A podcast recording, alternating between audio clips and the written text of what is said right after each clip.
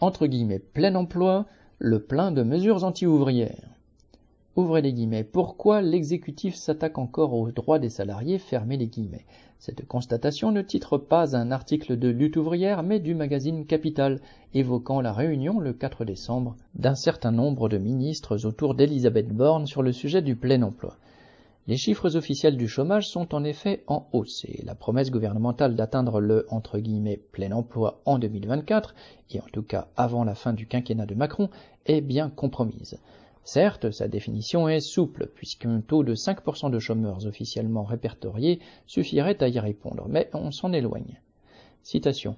Plusieurs mesures conduiraient à une baisse des droits des salariés, fin de citation, écrit encore la journaliste de Capital, rien de précis n'ayant filtré de la réunion ministérielle.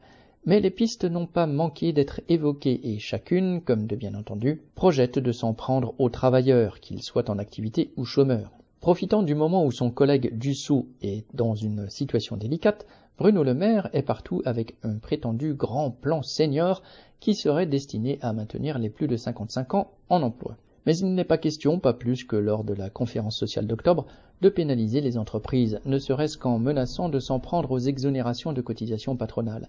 Non, ce sont les chômeurs mis à la porte parce que trop vieux ou trop payés que l'on menace de perdre leurs droits actuels à obtenir jusqu'à 27 mois d'indemnité au nom de l'équité avec les chômeurs plus jeunes.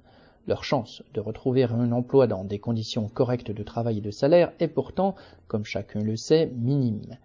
Un autre dada du ministre de l'économie est de s'en prendre aux ruptures conventionnelles qui, d'après lui, favoriseraient la entre guillemets bougeotte des salariés puisqu'elles leur donnent droit à l'assurance chômage. Quelle audace de quitter un emploi mal payé ou trop dur pour en trouver un autre qu'on espère meilleur et en plus de prétendre toucher entre-temps des indemnités chômage.